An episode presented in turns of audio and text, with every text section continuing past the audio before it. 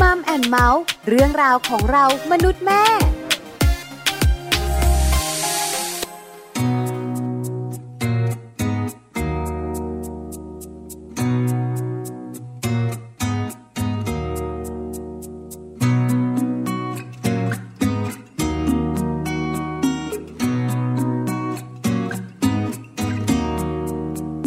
ฉันเพิ่ง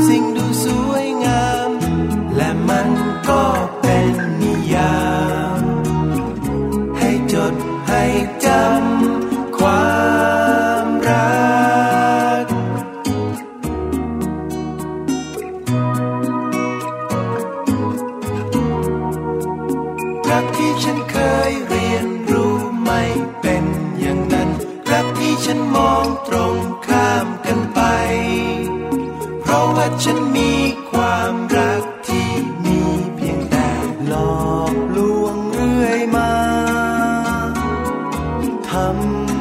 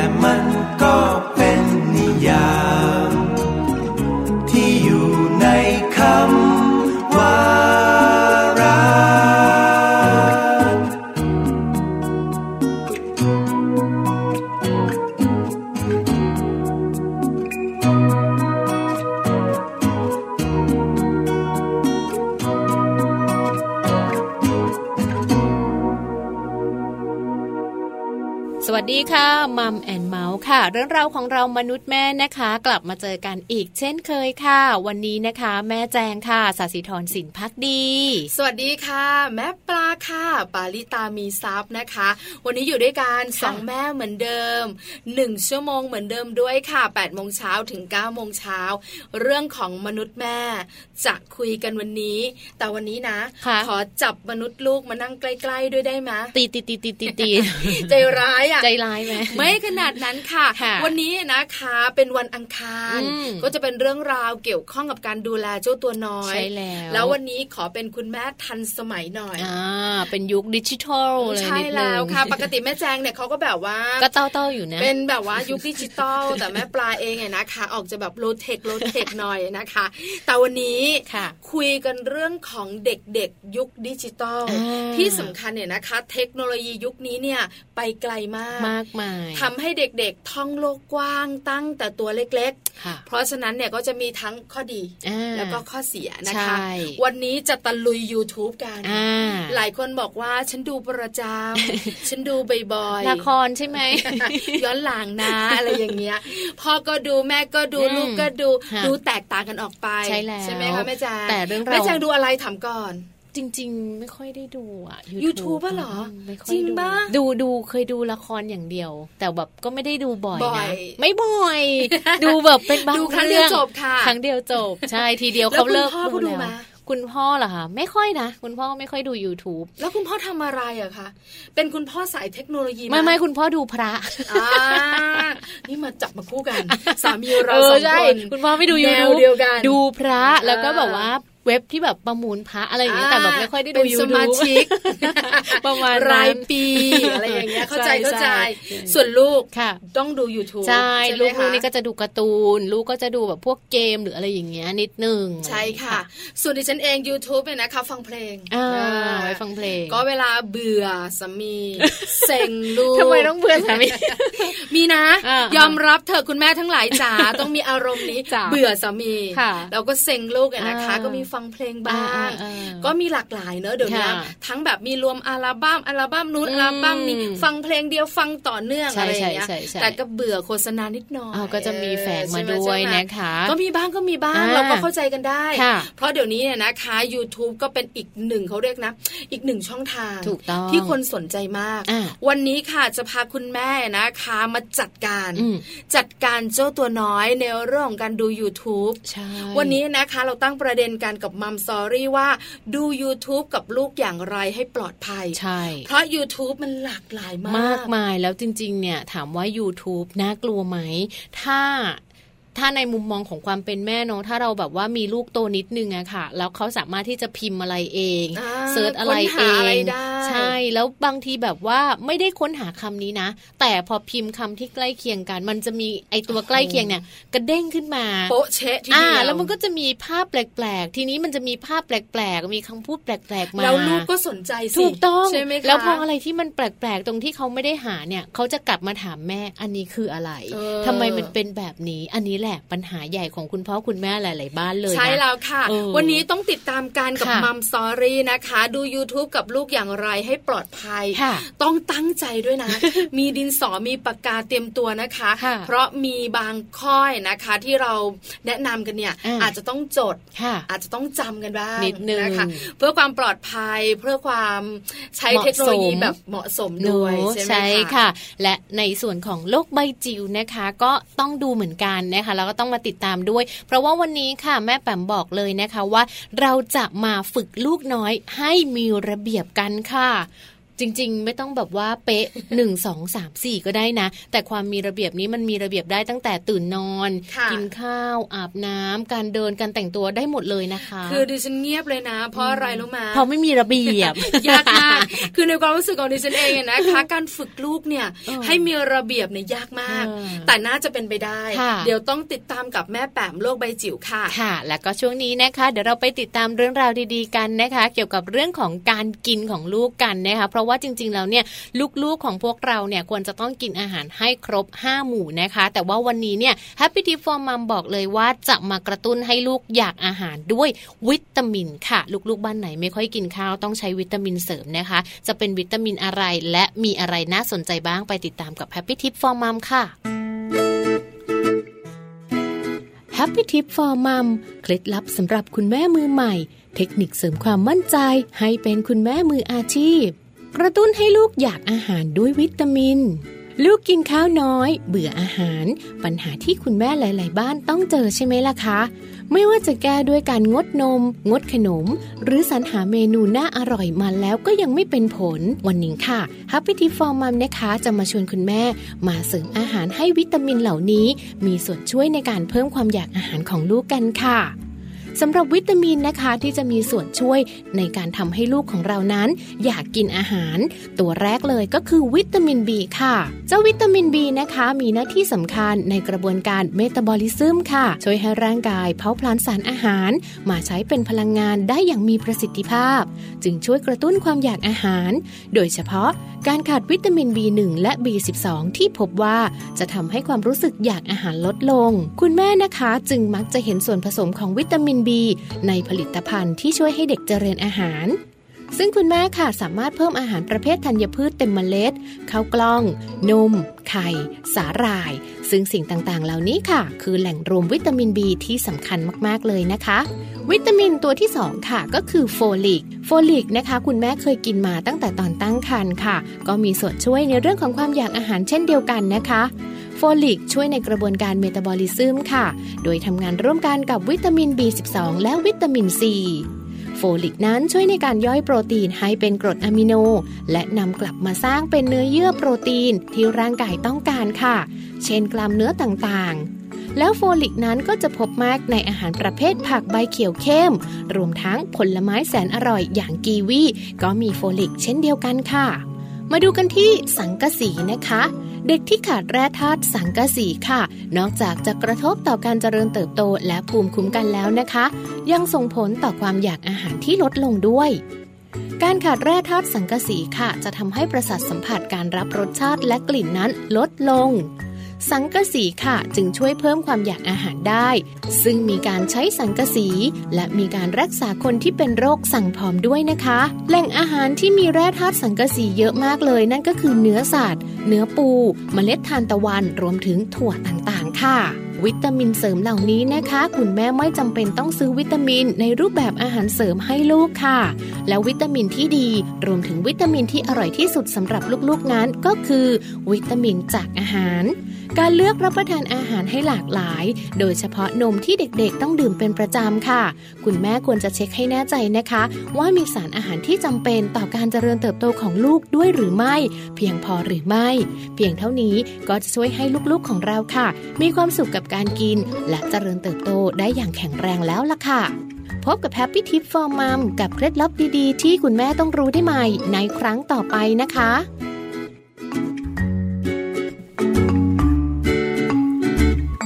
กลับเข้ามาค่ะก่อนที่เราจะเข้าสู่ในช่วงของมัมสตอรี่นะคะ วันนี้เนี่ยมีข้อมูลดีๆ ค่ะ จากต่างประเทศนะมาฝากกันค่ะ เป็นข้อมูลนะคะที่คุณพ่อคุณแม่ในประเทศไทยสามารถที่จะนำไปทำตามได้นะน่าสนใจค่ะโอ้ที่สำคัญค่ะยังอยู่กับเรื่องของเทคโนโลยีใช่ด้วยนะคะแล้วคุณแม่ขาค่ะวันนี้จะพาไปอินโดนีเซีย ไปทำไมเคยไปไหมยังไม่เคยดิฉันไปบอกเลยค่ะ ถ้าประเทศนี้ค่ะดิฉันจะรู้จักหนึ่งอย่างอะไรคะมังกรโคโมโดอ๋อ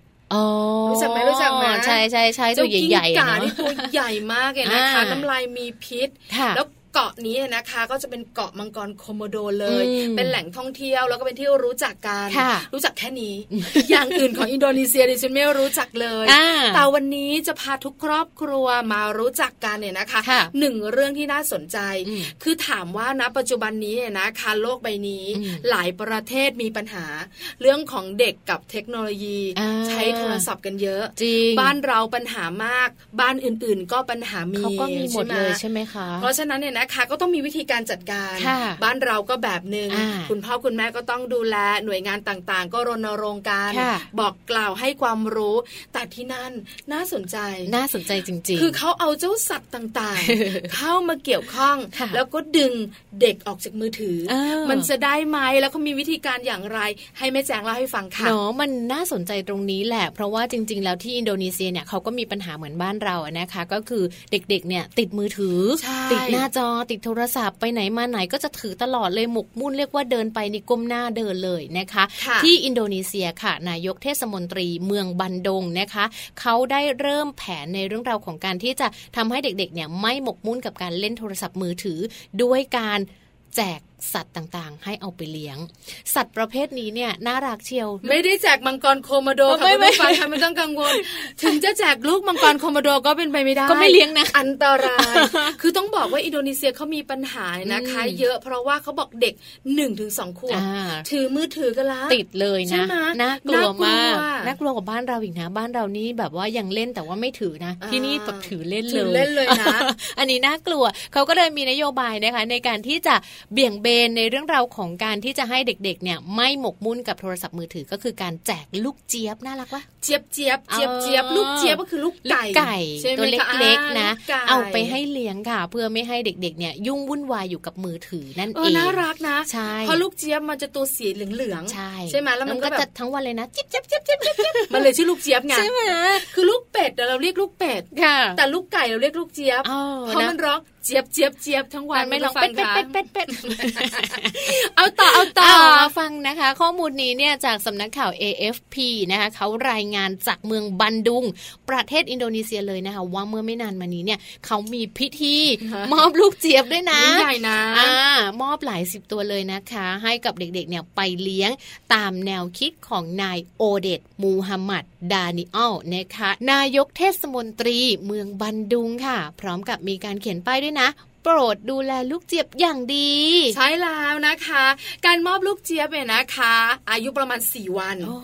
2,000 ตัวนะคะเยอะเนอะให้กับเด็กประถมแล้วก็มัธยมต้นเนี่ยนะคะ คือแจกไปที่บ้านค่ะเพื่อให้แบบว่าเด็กๆเนี่ยดูแลลูกเจี๊ยบเออแทนเอาเวลาไปเล่นโทรศัพท์มือถือใช่เมื่อเด็กๆกลับบ้านเนี่ยนะคะ ก็ต้องดูแลลูกเจี๊ยบเป็นนะคะให้อาหารมัน ทั้งก่อนจะมาโรงเรียนกลับบ้าน หรือไม่ก็เนี่ยนะคะ สามารถเอาลูกเจี๊ยบไปนะคะ ไว้ที่โรงเรียนก็ได้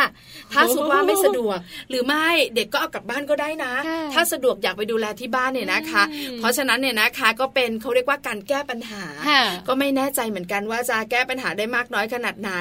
โครงการนี้เขามีชื่อด้วยนะน่าชื่อรักโครงการอนุบาลลูกเจี๊ยบเออน่ารักน่ารักค่ะจริงจริงๆนะคะ โครงการนี้เนี่ยนายกเทศมนตรีเมืองบันดุงนะคะเขาก็ให้แนวคิดมานะคะ แล้วเขาก็บอกเลยว่าไอโครงการอ่าอนุบาลลูกจี๊บเนี่ยลูกเจี๊ยบเนี่ยจะเป็นอีกหนึ่งช่องทางนะในการฝึกให้เด็กๆเนี่ยมีวินัยค่ะ แล้วก็ต้องการให้เด็กๆเนี่ยห่างจากมือถือด้วยนะคะ แล้วก็ที่สำคัญเนี่ยโครงการนี้ยังถือว่าเป็นส่วนหนึ่งของแผนการศึกษาแห่งชาติของอินโดนีเซียอีกด้วยค่ะพี่ปลาใช่แล้วค่ะอืมคุณพ่อคุณแม่ของเด็กๆ ที่ได้ลูกเจี๊ยบกลับบ้านค่ะเนี่ยนะคะ ก็บอกว่าเห็นด้วยกับแผนการเลี้ยงลูกเจี๊ยบนะอืมลูกๆของตัวเองเนี่ยจะได้ไม่ต้องติดมือถือด้วย แล้วก็หวังใจไว้ว่าค่ะโครงการนี้จะทำให้เด็กๆเติบโตมา เป็นเด็กที่เป็นเกษตรกรนะคะ หรือไม่ก็เป็นผู้เลี้ยงไก่ที่มีคุณภาพเออเออน่ารักนะโตไปได้อีกอะอันอันนี้อันนี้น่าสนใจค่ะค่ะ ข้อมูลดีๆแบบนี้นะคะ จากเว็บไซต์รักลูกนั่นเองเนี่ยนะคะค่ะเป็นข้อมูลที่เรามองเห็นนะเนอะว่าผู้หลับผู้ใหญ่หน่วยงานที่เกี่ยวข้องในหลาย ๆ ประเทศเนี่ยสนใจและให้ความสำคัญค่ะกับเรื่องของเด็กๆกับมือถือใช่เพราะข้อมูลออกมานะคะ ทั่วโลกเลยเด็กมีปัญหานี้เยอะค่ะแล้วพอเด็กมีปัญหาเรื่องของการติดเกม เรื่องของมือถือมันส่งผลต่อเรื่องอื่นอืมเรื่องเรียนอืมความรับผิดชอบอารมณ์ค่ะการจัดการชีวิตการเข้าสังคม เยอะไปหมดเลย ใช่แล้วนะคะก็เป็นข้อมูลที่หลาย ๆ ประเทศเนี่ยพยายามที่จะนำมาบอกต่อกันในสื่อสิ่งพิมพ์ต่าง ๆ ด้วยเนอะเราก็ค่ะพยายามหยิบยกมาฝากกันไม่แน่นะ ประเทศไทย ในอนาคตอันใกล้อาจจะมีโครงการเออออนุบาล อะไรสักอย่างหนึ่งก็ได้ แต่น่ารักดีนะอันนี้เป็นเรื่องดีๆนะคะค่ะจากต่างประเทศบ้านใกล้เรือนเคียงของเราค่ะเขามีเรื่องของการแก้ปัญหาที่น่ารักอืมนำมาเล่าสู่กันฟัง เดี๋ยวถ้ามีความคืบหน้าอ่าว่าจริง ๆ แล้วเนี่ยนะคะ มีการสำรวจไหมแล้วผลเป็นแบบไหนสำเร็จกันกี่เปอร์เซ็นต์ค่ะเดี๋ยวเราจะมาเล่าต่ออาใช่ไหมคะนะคะแต่ตอนนี้พักกันสักครู่หนึ่งช่วงหน้ากลับมามัมสตอรี่ก็ยังอยู่กับเรื่องของเทคโนโลยีค่ะ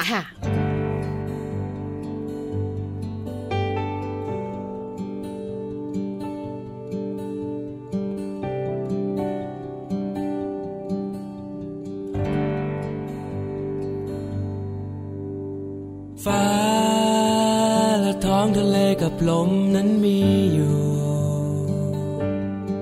แต่ใครจะรู้ จะรู้ว่ามีอะไรในใจฉัน ก็คงจะมีอะไรไว้ให้กัน ก็คงจะมีตะวันที่สดใส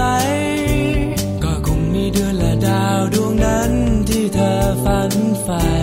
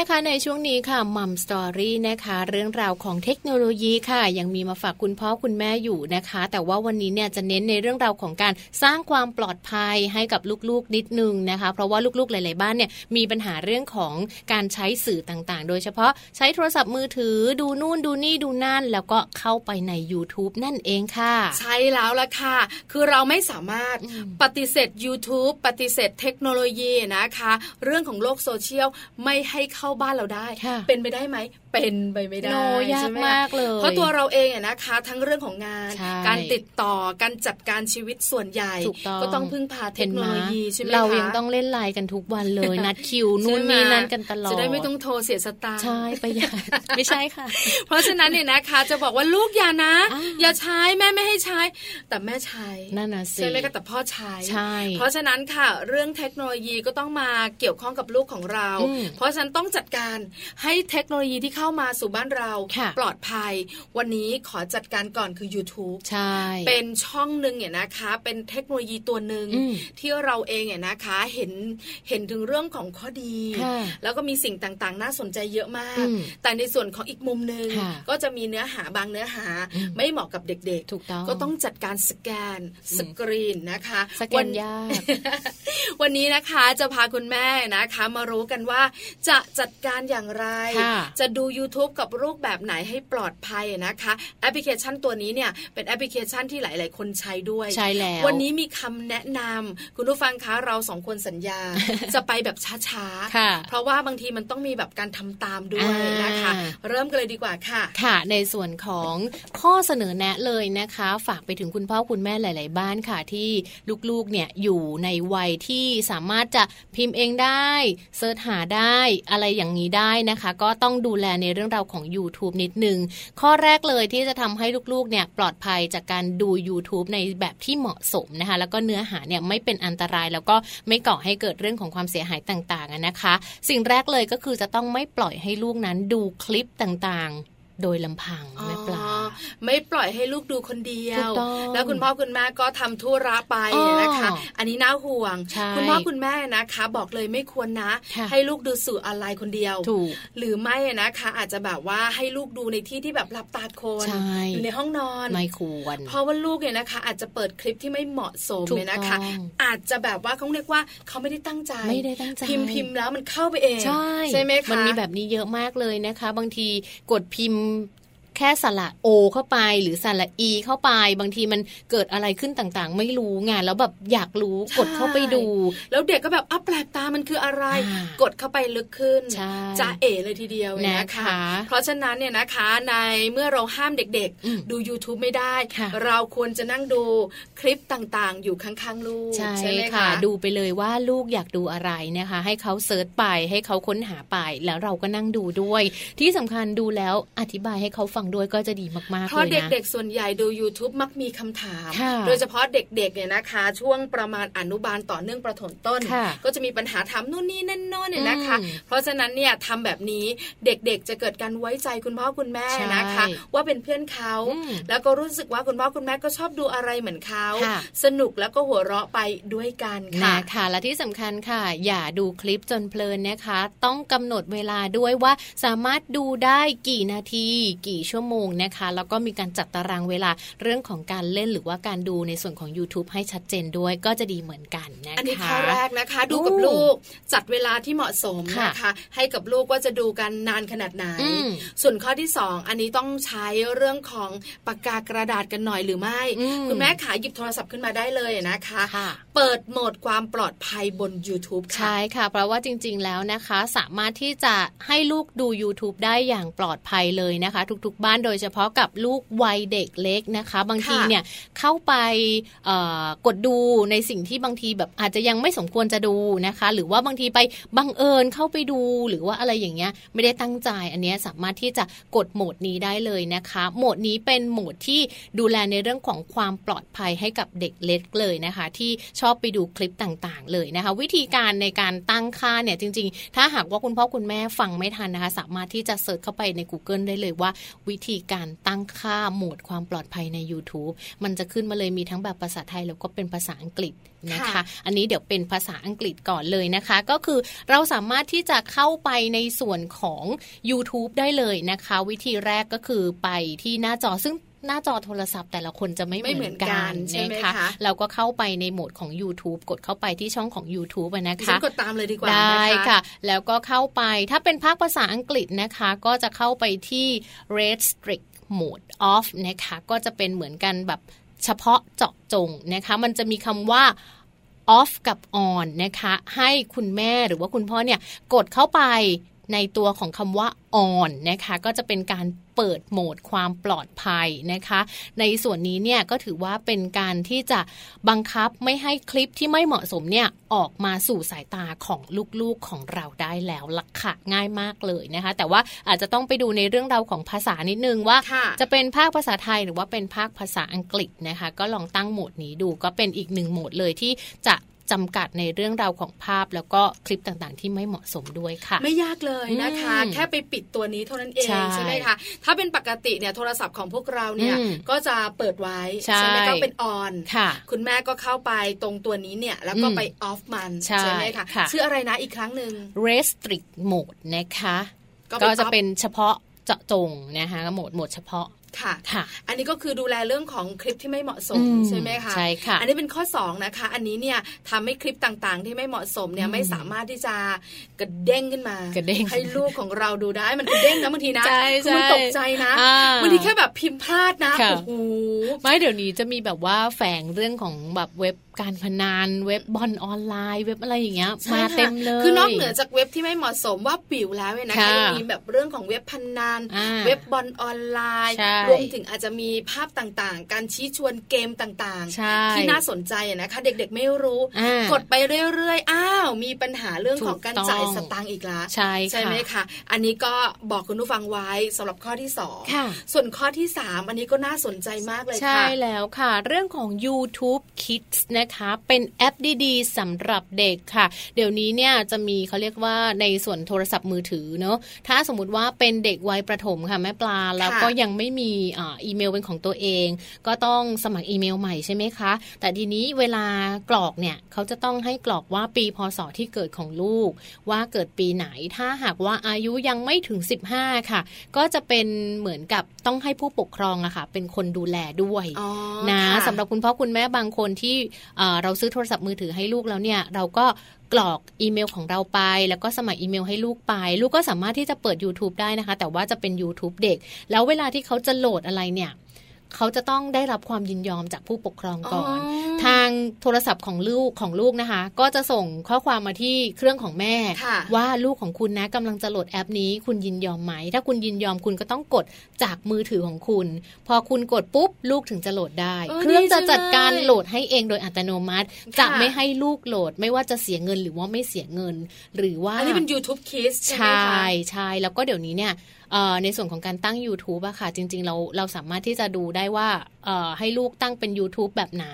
หรือว่าให้ลูกโหลดอะไรแบบไหน มันก็จะเด้งเข้ามาที่เครื่องเราเออนะคะดีจังก็แบบเลยสามารถเชื่อมกันได้อันนี้เป็นเป็นการดูแลเรื่องของความปลอดภัยได้ดีดีมาก ๆดีด้วยมากๆด้วยใช่ไหมคะ ข้อที่ 3 ของเราก็คือ YouTube Kids ค่ะนะคะแอปดีๆสำหรับเด็กนั่นเองใช่แล้วเป็นแอปพลิเคชันยอดฮิตสำหรับเจ้าตัวน้อยค่ะค่ะ เพราะว่าสามารถบล็อกเนื้อหาต่างๆไงนะคะ ที่คุณพ่อคุณแม่นะคะ เห็นว่าไม่เหมาะสมใช่แล้วตัวของอ่าแอปพลิเคชันตัวนี้เนี่ยอืมก็เห็นว่าไม่เหมาะสมด้วยใช่ก็ไม่สามารถที่จะให้ลูกๆเห็นได้ใน YouTube Kids ค่ะ จริง ๆ แล้วจะมีเหมือนกับแบบนิทานเด็กค่ะเอ่อเพลงก็เป็นเพลงเด็ก แล้วก็กิจกรรมอะไรก็จะเป็นของเด็กๆ หมดเลย คือถ้าสมมติว่าโตขึ้นมานิดนึงเนี่ยเขาจะเริ่มอึดอัดแล้วเขาจะเริ่มไม่ชอบแล้วว่าอ่าทำไมเขาต้องได้เป็น YouTube Kids ล่ะแม่อะไรแบบนี้อย่างลูกชายแจงเนี่ยสิบขวบเริ่มอยากจะแบบใช่ว่าอยากจะปลดูปล่อยอยากจะดูมิวสิกวิดีโอเพลงอย่างเงี้ยอย่างเขาชอบ Taylor Swift เขาชอบอะไรอย่างเงี้ยเขาก็อยากดูใช่ไหมแต่บางทีดูไม่ได้ดูไม่ได้ เพราะว่าเนื้อหาหรือว่าภาพต่างๆเนี่ยบางทีมันสื่อออกมาไม่เหมาะสมเขาก็ไม่ให้ดู YouTube คิดไม่ให้ดูจ้าล็อกเลยดีเนอะใช่เพราะฉะนั้นคุณแม่ค่ะต้องโหลดค่ะค่ะ YouTube ปกติที่เราโหลดมาเนี่ยเป็นของเราค่ะถ้าเป็นโทรศัพท์ของลูกหรือว่าอยากให้ลูกใช้นะคะอ่าก็โหลดเป็นแอปพลิเคชันที่ชื่อว่า YouTube Kids ค่ะ YouTube แล้วก็ K I D S นะคะใช่แล้ว YouTube Kids นั่นเองอะนะคะค่ะเอามาไว้ในเครื่องอืมให้เด็กๆอะนะคะ ได้เรียนรู้ในช่วงวัยค่ะเหมาะกับเขาพัฒนาการจะได้สมวัยด้วยใช่แล้วเพราะค่ะส่วนใหญ่นะคะแอบเห็นเหมือนกันนะแม่อืมแจงว่าเด็กๆ ใช้โทรศัพท์มือถืออมแล้วก็ค่อนข้างจะโอเพนมากค่ะแล้วเขาก็จะได้ดูมิวสิกวิดีโอที่เขาอยากดูใช่แล้วก็ได้เต้นตามที่อะไรนะนักเต้นที่เขาชอบอ่าอ่าอ่าอ่าก็เลยกลายเป็นว่าพอเขายังเด็กอยู่ค่ะแต่เขาฟังเพลงผู้ใหญ่อ่ามันก็เหมือนเขาโตเกินวัเนยอะอันนี้ก็มีเหมือนกันเนี่ยใช่นะคะค่ะนอกเหนือจากแอปพลิเคชัน YouTube Kids เนี่ยนะคะ ที่เราเองเนี่ยสามารถที่จะใช้งานกันได้เนี่ยค่ะเจ้าตัวนี้เนี่ยยังจำกัดเวลาอืมในการดูได้อีกด้วยถูกต้องน่าสนใจมากเลยตัวนี้ใช่เพราะว่ามันจะแจ้งเตือนมาที่เครื่องของคุณแม่เนี่ยแหละค่ะโอ้โหว่าคุณแม่เนี่ยจริง ๆ คุณแม่เหมือสานมารถคุณแม่คอยจ้องอจริยู่งตลอดจเวริงลาใช่คุณไหมพ่อคะเขาก็บอกว่าทำไมคุณแม่ต้องคอยดูบอกไม่ใช่เครื่องมันเตือนมาว่าเล่นมาชั่วโมงหนึ่งแล้วอ่าเครื่องจะเตือนมาแล้วเหมือนเราก็จะต้องบอกว่าอ่าหมดเวลาแล้วนะเนี่ยชั่วโมงหนึ่งแล้วแบบแล้วเขาก็จะตกใจแม่รู้ได้ยังไง ใช่ไหมใช่คือคือเขาจะได้รู้ไงอ่าว่าหนูอยู่ในสายตาของแม่ตลอดใช่จริง ๆ แล้วตัวแอปพลิเคชันตัวนี้เนี่ยค่ะเขาค่อนข้างจะดูแลความปลอดภัยถูกต้องบอกได้ว่าลูกเล่นมานานแล้วควรจะหยุดได้แล้วอืมนะคะ อันนี้เป็นเรื่องที่ดีมากใช่ค่ะแล้วคลิปวิดีโอเนี่ยก็จะแบบว่าระงับทันทีถูกจำกัดที่มันแบบว่าหมดเวลาใช่ค่ะดีมากเลยนะคะดีอย่าลืมโหลดนะคะ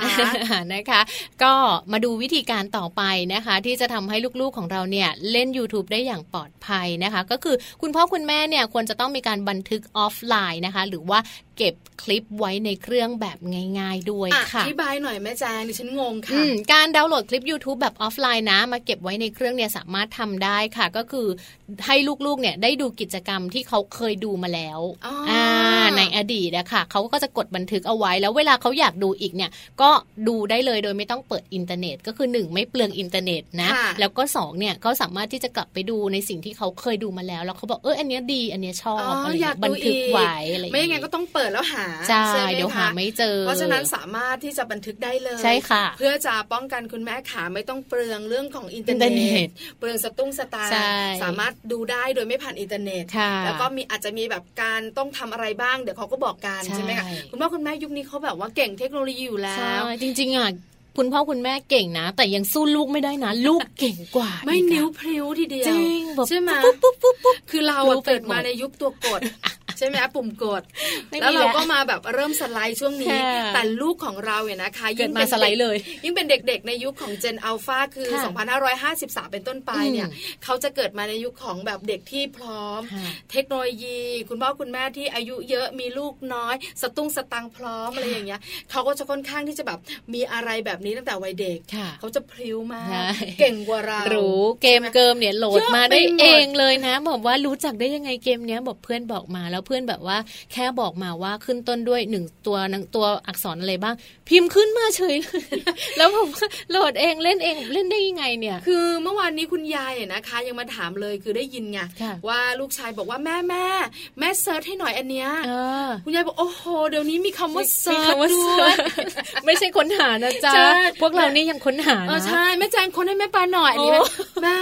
search ให้หนูหน่อยเอออะไรอย่างเงี้ยคือแบบเดี๋ยวนี้รู้ทันสมัยต้องได้เพราะฉะนั้นเนี่ยนะคะ คุณแม่ขาต้องดูแลกันแบบว่าเข้มๆหน่อยในช่วงค่ะนี้นะคะ หรือวิธีต่อมาค่ะ อันนี้เนี่ยต้องบอกว่าเราจะต้องเปิดอกพูดคุยกับลูกเลยนะ เวลาที่ลูกของเราค่ะ ไม่ว่าจะเป็นวัยไหนหรือว่าหญิงหรือชายก็แล้วแต่ค่ะเวลาที่เขาเซิร์ชไปแล้วเนี่ย เจอเนื้อหาที่ไม่เหมาะสม เจอคลิปที่ไม่เหมาะสม หรือว่าภาพต่างๆ ที่ไม่เหมาะสมแล้วมันกระเด้งขึ้นมาเนี่ย คือจะแม่แบบแจงเองอะต้องบอกเลยนะโอ้ว่าเพิ่งเจอประสบการณ์นี้ เพราะว่า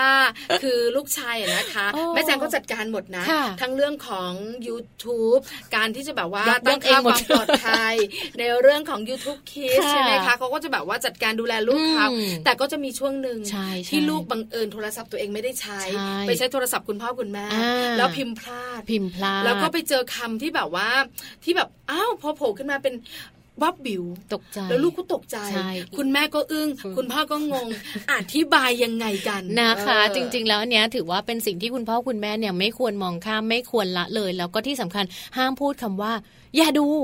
ห้ามดูนะ ห้ามพูดเด็ดขาดเลยนะคะทำไมแม่ล่ะปลาคะเพราะว่าข้อมูลบอกเลยนะคะว่าเด็กวัยนี้เนี่ยยิ่งห้ามเหมือนยิ่งอยู่เข้าใจอ๋อปะอย่าดูนะเออแม่บอกให้ปิดไงเออแต่อยากดูบอกไงแล้วไงไม่ให้ดูเออเดี๋ยวคุณแม่ไปเดี๋ยวเขาก็เปิดดู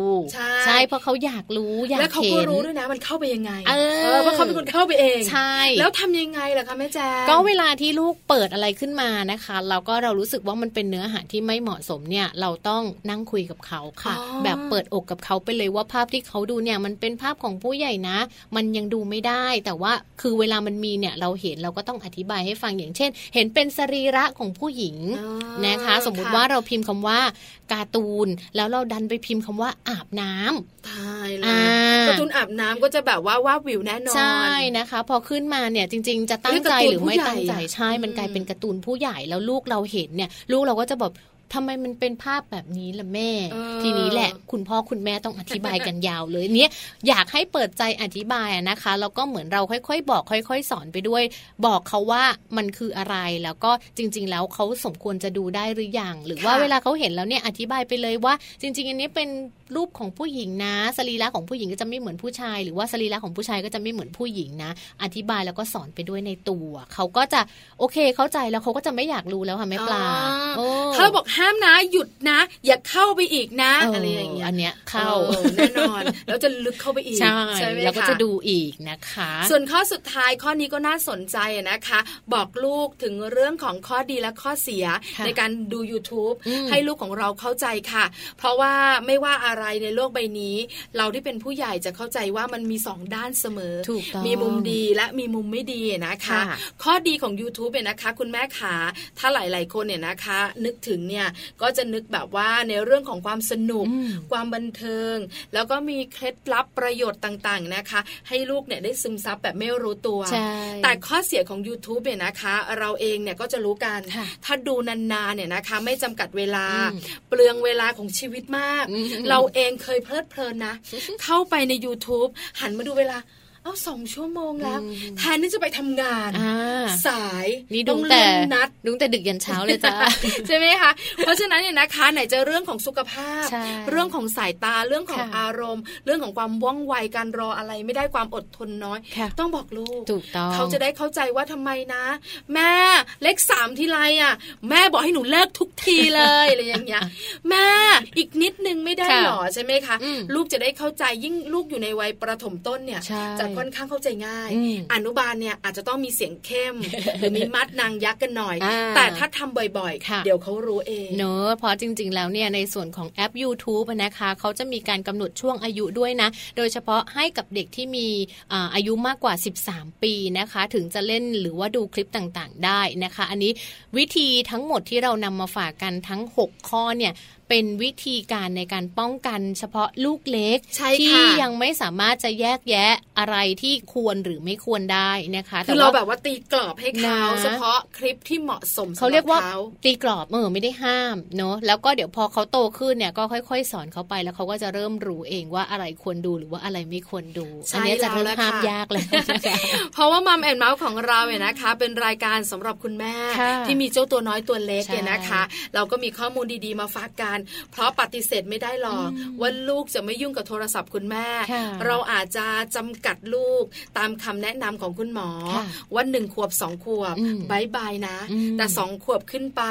สามขวบสี่ขวบ เริ่มก็อยากลูกก็เริ่มจะอยากรู้จักแล้วใช่สนอกสนใจละค่ะนี่ก็เป็นเรื่องดีอืมๆที่ต้องตีกรอบให้เขา เพื่อความปลอดภัยในอนาคตของเขาด้วยถูกต้องค่ะนี่ก็คือข้อมูลนะคะ เดี๋ยวเราจะไปฟังกันต่อค่ะ ข้อมูลดีๆ ในช่วงหน้านะคะโลกใบจิ๋วค่ะแม่แจงขาต้องบอกกันก่อนว่าข้อมูลดีๆเมื่อสักครู่นี้อ๋อมาจากนะคะ ข้อมูลนี้มาจากเว็บไซต์นะคะที่น่ารักมากค่ะ ชื่อว่า Parent One ค่ะค่ะเป็นเว็บไซต์นะคะสำหรับที่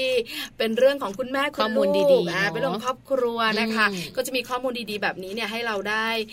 เห็นกันประจใช่ำได้เจอกันประจำค่ะดิฉันเองกับแม่แจงก็จะหยิบยกมาอืมคุยกันเป็นประจำเหมือนกันค่ะใช่แล้วค่ะ เอาเป็นว่าช่วงนี้นะคะพักกันก่อนค่ะ แล้วเดี๋ยวช่วงหน้าเรามาดูข้อมูลดีๆกันนะคะ อันนี้ไม่ต้องอ้างอิงจากไหนเลยค่ะ แม่แปมของเราเนี่ยพยายามหาข้อมูลดีๆนะคะ มาบอกเล่าในรายการทุกๆวันเลยกับโลกใบจิ๋วเดี๋ยวช่วงหน้ามาฟังกันค่ะ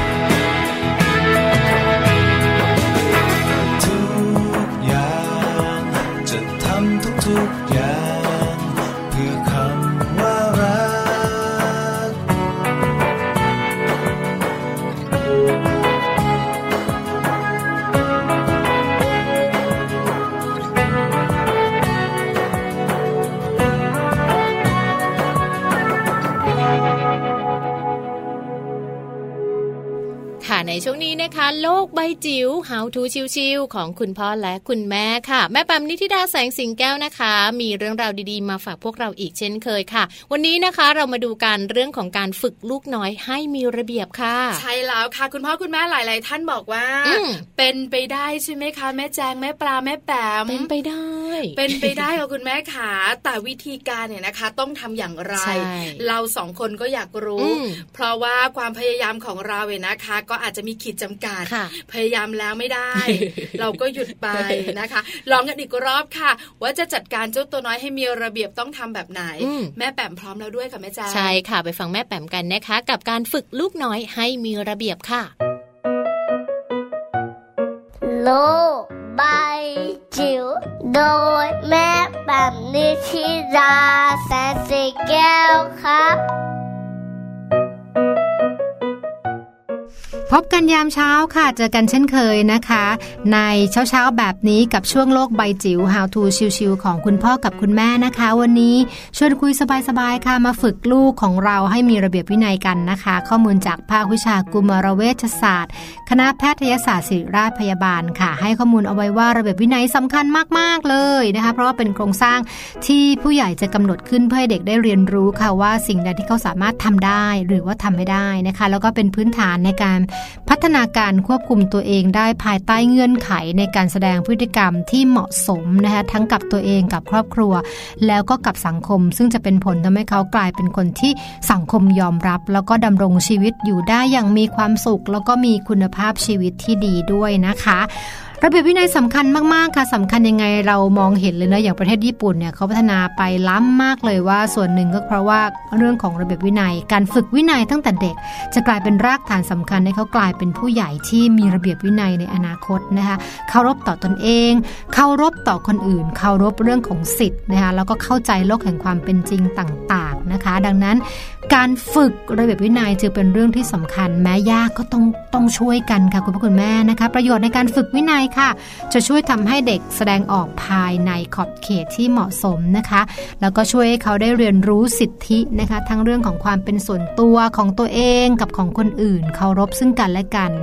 รู้จักรับผิดชอบค่ะหน้าที่ที่ตัวเองได้รับมอบหมาย แล้วก็ที่สำคัญอันนี้สุดยอดเลยคือเขาจะสามารถควบคุมตัวเองได้ดีค่ะ คราวนี้กลับมาที่ว่าเราจะฝึก วินัยอย่างไรในบ้านนะคะ โดยเฉพาะอย่างยิ่งกับลูกเล็ก ๆ ของเรานะคะ ทางศิริราชพยาบาลก็บอกว่า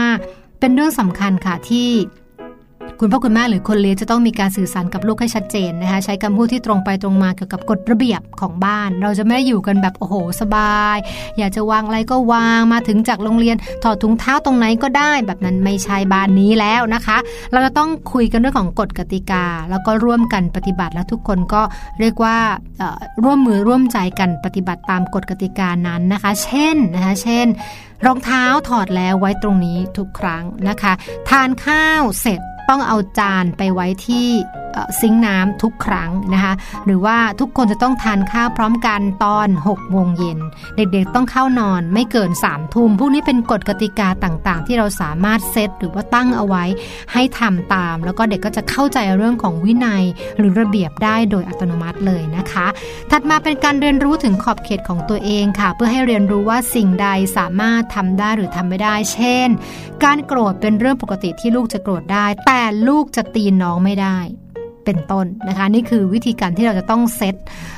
กฎหรือว่า rules บางอย่างที่จะต้องสื่อสารกับลูกให้ชัดเจนนะคะ ถัดมาเป็นเรื่องของการผ่อนคลายความเครียดนะคะ ก็จะมีประโยชน์ในการคิดหาทางออกที่เหมาะสมค่ะ เช่นเมื่อโกรธจะต้องทำอย่างไร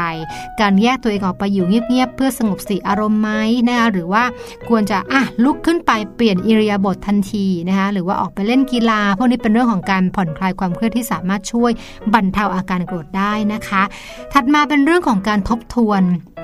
การกระทำของตนเองนะคะ เช่นการเขียนบนบนบันทึกในสมุดนะคะว่า แต่ละวันทำอะไรบ้าง พวกนี้จะเป็นการทำให้เด็กๆเนี่ยเขาติดนิสัยให้รู้จักทบทวน มันจะไม่ใช่เฉพาะทบทวนการกระทำแต่จะเป็นการทบทวนความรู้สึกของตัวเองจนกลายเป็นทักษะบางอย่าง ที่เขาสามารถควบคุมความรู้สึกหรือว่าอารมณ์ต่างๆ ของเขาได้ด้วยนะคะ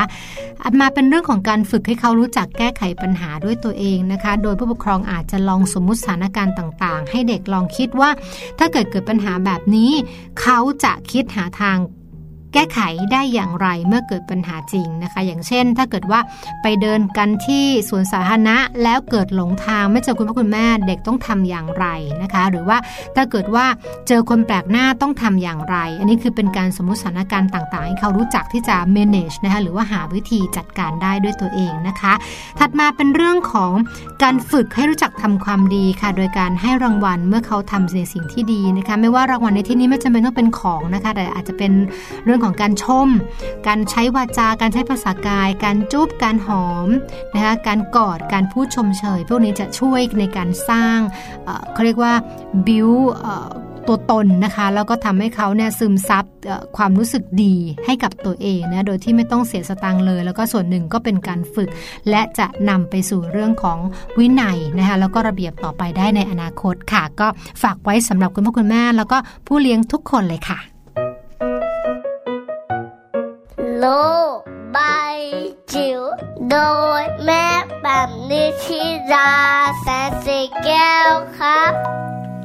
ได้ฟังกันไปแล้วนะคะ เรื่องราวของการฝึกลูกน้อย ให้มีระเบียบกับแม่แปมนิธิดาแสงสิงแก้วค่ะ ลองดูนะคะ คุณแม่จ๋าปรับตัวปรับใจแล้วก็ปรับปรุงเจ้าตัวน้อยได้นะค่ะใช่ไหมคะ หลายๆ คนบอกว่าบางทีนะคะ กลับมาบ้านอืมคุณแม่หลายท่านเนี่ยนะคะ ถอดถุงเท้า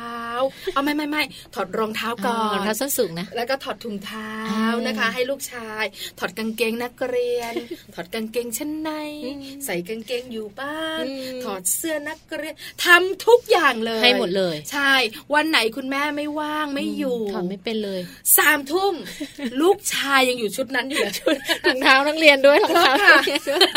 เพราะว่าเขาเนี่ยไม่เคยมีใครฝึกค่ะมีแต่คุณแม่ทำให้อืมแล้วบางทีนะคะเวลาเขาถอดเนี่ยถ้าเราไม่ได้ฝึกเขาเนี่ยอืมถุงเท้าก็อยู่ไหนก็ไม่รู้อืมรองเท้าข้างซ้ายอยู่นี่ค่ะข้างขวาอยู่นู่นอ่านนะคะ ชุดนักเรียนยังใส่อยู่ใช่ไหมคะรองเท้าใส่อยู่บ้านก็ไม่เก็บด้วยค่ะแต่เวลาไปโรงเรียนทำได้หมดเป๊ะมากอืมเลขที่ 20 ใช่ไหมจ๊ะลูกก็วาง 20อ่าอ่ากระโปรงกระเป๋ามาจัดการเรียบร้อยทำไมอยู่บ้านเหมือนคนละคนนะจริง ๆ เราสามารถฝึกเขาได้ใช่ค่ะค่ะจริง ๆ เรื่องแบบนี้เนี่ยอาอาจจะไม่ต้องฝึกก็ได้นะ แต่ว่าคุณพ่อคุณแม่เนี่ยทำให้เห็นเป็นแบบอย่างค่ะ อย่างเรื่องของการถอดรองเท้าเนี่ยมันมีโฆษณาอยู่ตัวหนึ่งอะจังจำไม่ได้แล้ว แต่ว่าเขาแบบเหมือน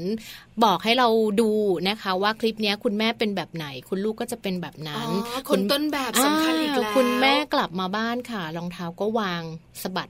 ข้างหนึ่งปั๊บๆข้างหนึ่งอืมอยู่ข้างหน้าอีกข้างหนึ่งอยู่ข้างหลังอะไรอย่างเงี้ยลูกกลับมาลูกก็ทำตามจ้ะสะบัดข้างหนึ่งแล้วก็มีคนมาเก็บให้อาจจะเป็นพี่เลี้ยงหรืออะไรอย่างเงี้ยค่ะค่ะความเป็นระเบียบไม่มีเลยตั้งแต่คุณแม่เดินเข้ามาในบ้าน ลูกก็จะทำแบบนั้นเลย จนแบบว่าในคลิปเนี้ยเขาก็จะสอนไปเรื่อย ๆ แล้วก็บอกไปเลยว่า การที่คุณแม่ชอบว่าคนอื่น หรือว่าพูดไม่ดีกับ พี่เลี้ยง หรือว่าคนที่แบบคอยดูแลลูก ลูกเขาก็จะนำแบบอย่างของคุณแม่นั่นแหละ ไปพูดไม่ดี ความไม่มีระเบียบต่างๆ ที่คุณแม่ทำไม่เห็นเขาก็จะทำตามนะคะอืมเพราะฉะนั้นค่ะเรื่องของบุคคลต้นแบบเนี่ยสำคัญเหมือนกัน ฝากไว้นะคะคุณแม่ค่ะการมีระเบียบของเจ้าตัวน้อยไม่ใช่เรื่องยากค่ะฝึกกันได้อืมเริ่มต้นจากตัวเองกันก่อน ใช่แล้วไหมค่ะ นี่คือทั้งหมดของมัมแอนเมาส์เรื่องราวของเรามนุษย์แม่ในวันนี้ค่ะค่ะนะคะ ติดตามกันได้เลยนะคะ ทุกวันจันทร์จนถึงวันศุกร์ค่ะ ตั้งแต่8โมงเช้าไปจนถึง9โมงเช้านะคะ วันนี้เวลาหมดแล้วยังคะแม่ปลา หมดแล้วเรียบร้อยค่ะ